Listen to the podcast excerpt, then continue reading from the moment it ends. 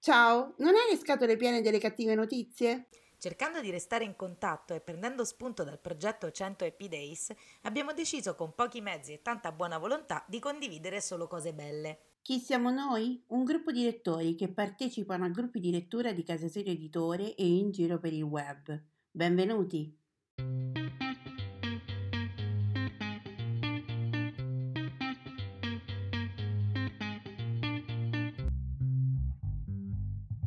Ciao, io sono Simona e ti parlo da Rocca di Papa. Ciao, io sono Nereia e ti parlo da Barcellona, in Spagna. Mentre facevamo un podcast per Casa Sire Editore, abbiamo dovuto coinvolgere i nostri amici per dare una risposta più articolata a un nostro ascoltatore e ci siamo resi conto che la risposta collettiva funzionava. E così abbiamo deciso di intraprendere questo percorso per rallegrare la giornata di tutti con un buon pensiero. Sono appunti, pensieri sparsi, sfoghi o ricordi, non necessariamente parlano di libri, sono un modo per sentirsi e lasciare un messaggio in bottiglia a chiunque avrà voglia di accoglierlo. Ci siamo ispirati al lavoro fatto da Alessandra Pagano con il suo 100 Happy Days sull'omonimo gruppo Facebook e questa è la seconda puntata di Voci dall'Italia. Ciao!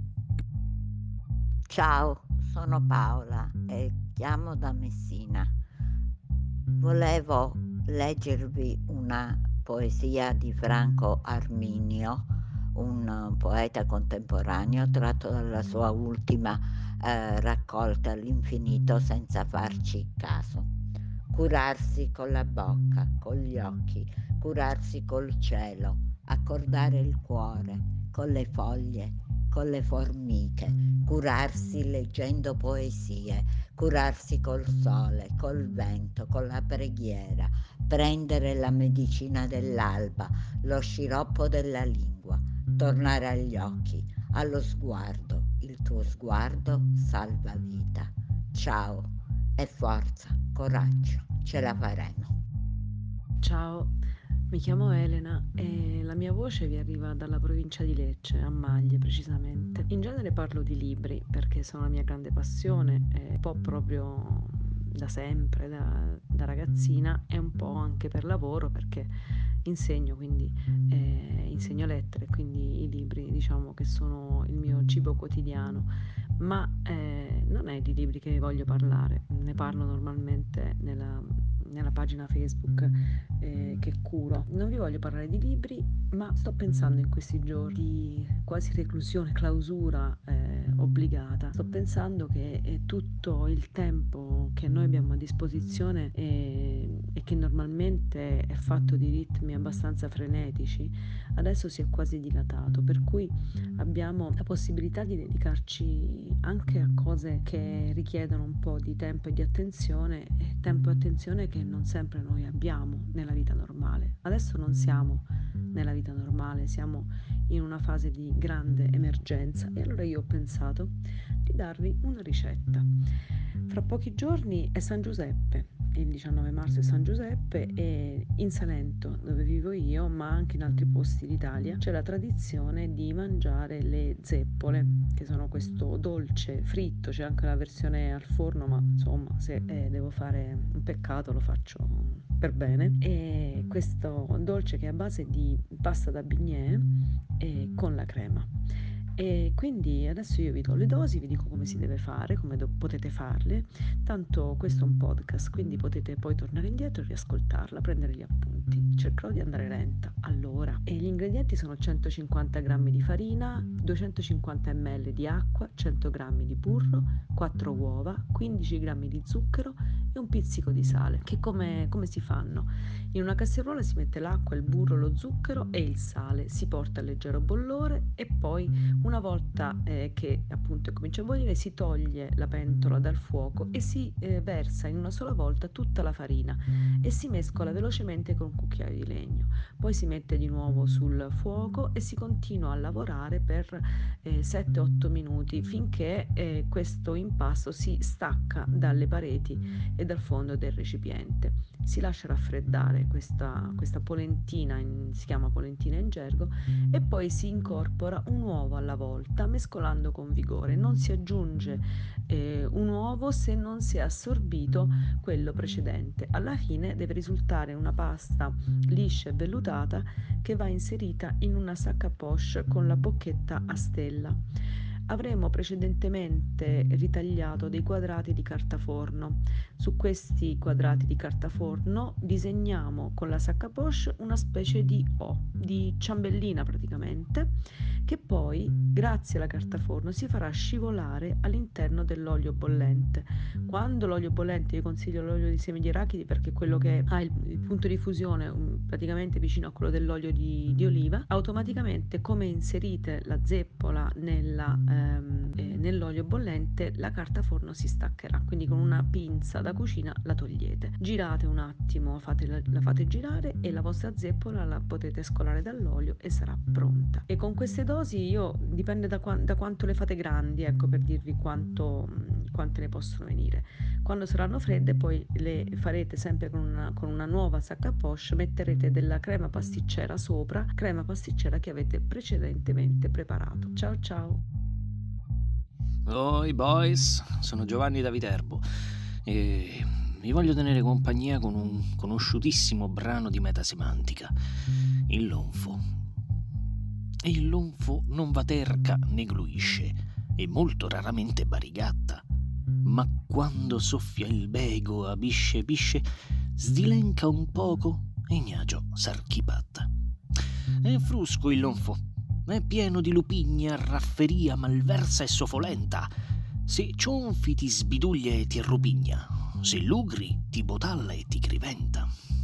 Eppure il vecchio lonfo ammargelluto, che bete e zughia e fonca nei trombazzi, fa leggica poesia, facci sputo, e quasi quasi in segno di sberdazzi gli affarferesti un gniffo. Ma lui, zuto dall'oppa, ti sbernecchia, e tu la Ciao a tutti, sono Alessandra Pagani, sono a Biella in questo momento e questa è la seconda giornata dei 100 Happy Days per Voci d'Italia. Oggi il, la mia riflessione quotidiana è su una cosa molto molto semplice che però ci può far provare una profonda gratitudine.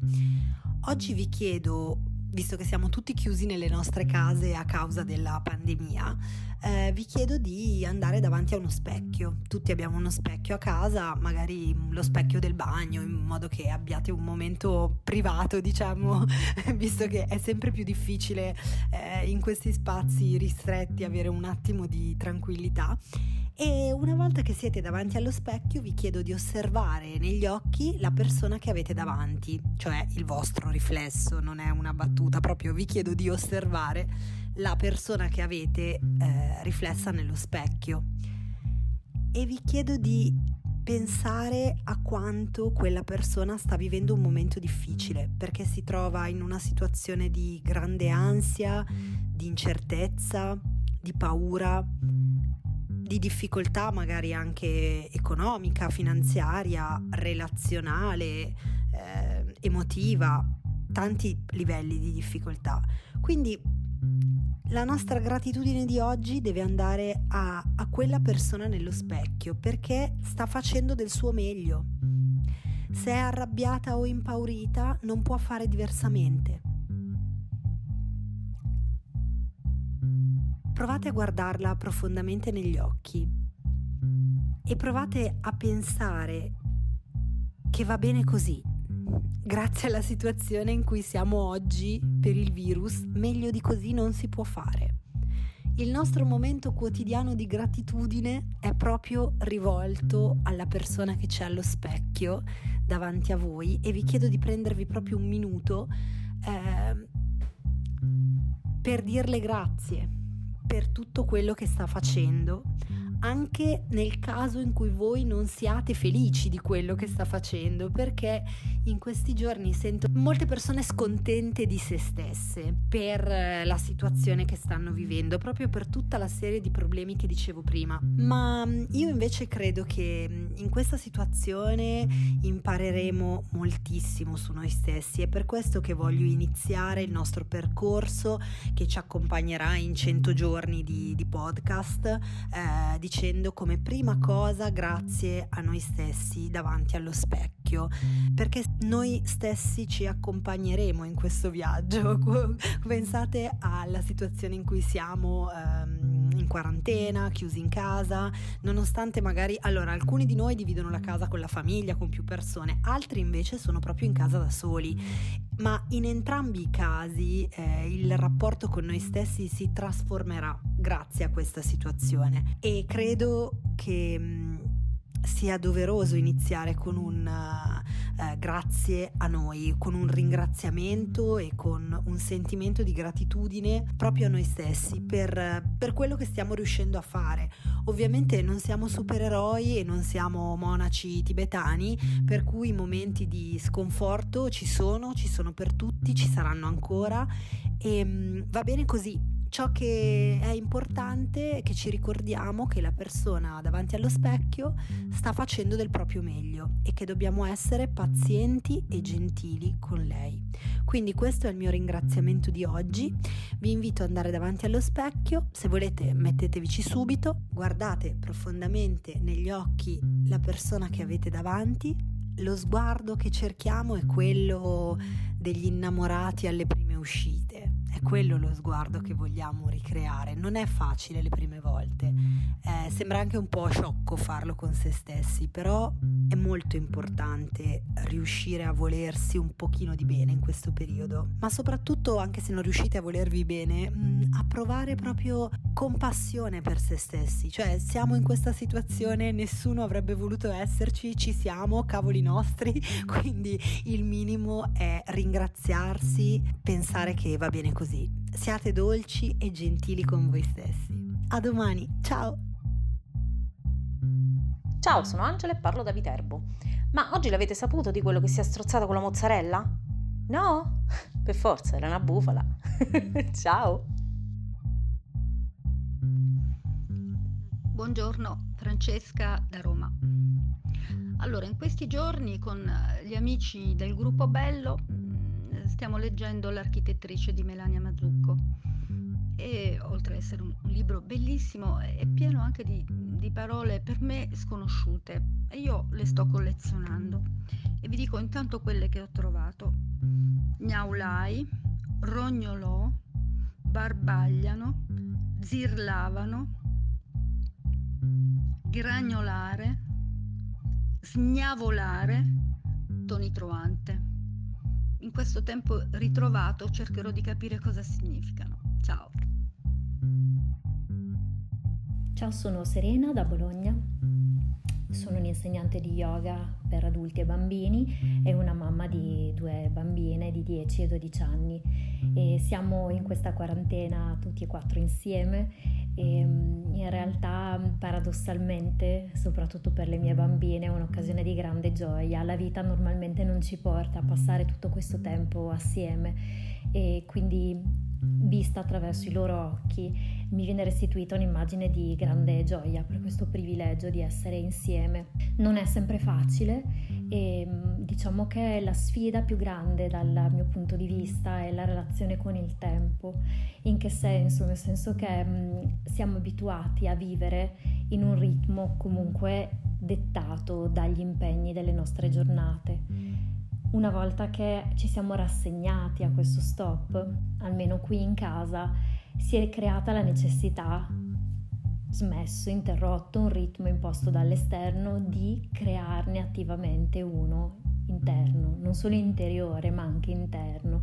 Quindi eh, continuare a svegliare le bambine in un certo orario, quindi aiutarle a organizzare la loro giornata scolastica, perché comunque qui si stiamo tutti imparando uh, da questa occasione della didattica a distanza uh, una forma di homeschooling a nostra misura e devo dire che un po' è faticoso ma un po' è anche un esperimento davvero interessante e divertente.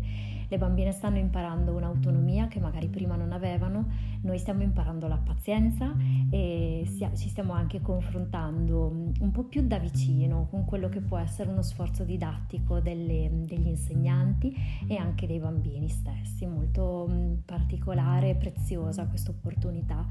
Ma ritornando al discorso della costruzione del tempo, ci ritroviamo poi anche ad avere molta regolarità nei pasti, non ci ritrovavamo mai così spesso assieme durante i pasti. E ancora rispetto alla relazione te- con il tempo, devo dire che ehm, spesso in queste giornate a un certo punto è arrivata una sorta di confusione, ogni tanto ci svegliavamo e non sapevamo più che giorno era, insomma sembra vacanza ma non è vacanza, sembra domenica ma non è domenica.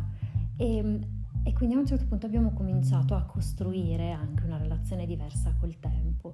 Mi sto svegliando la mattina alle 5 e mi godo mm, la mia pratica mattutina di yoga con un'ora intera di pratica e una meditazione molto lunga, cosa che normalmente mm, di solito strappo alla, alla, alla, tabella di marcia della giornata e questo è un grande lusso.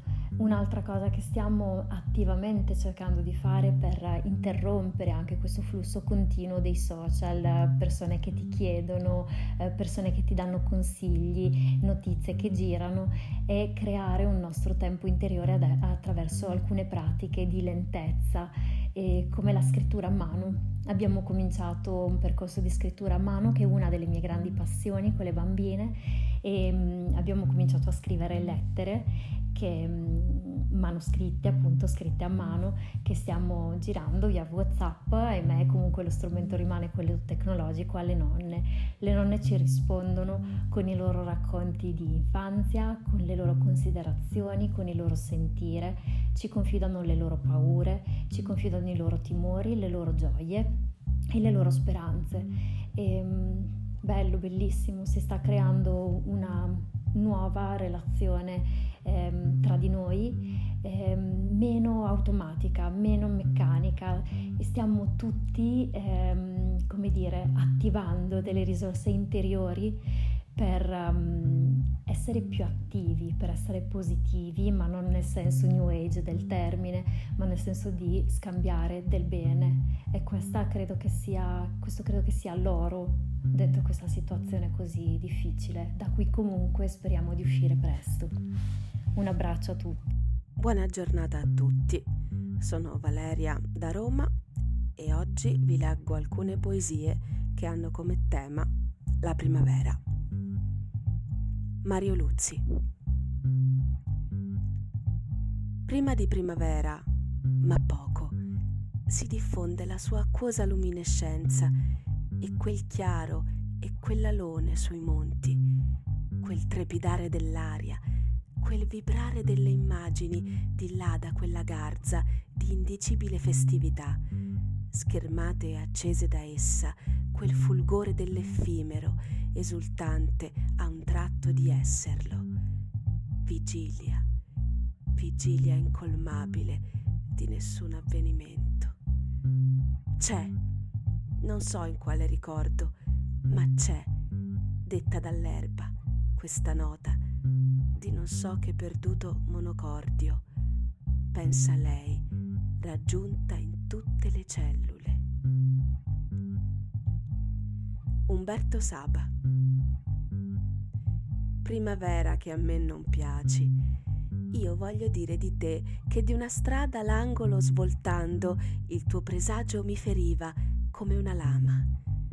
L'ombra ancor sottile di nudi rami sulla terra ancora nuda mi turba, quasi anch'io potessi, dovessi rinascere.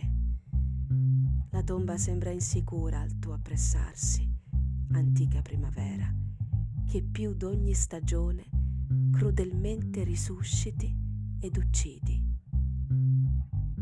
Alfonso Gatto.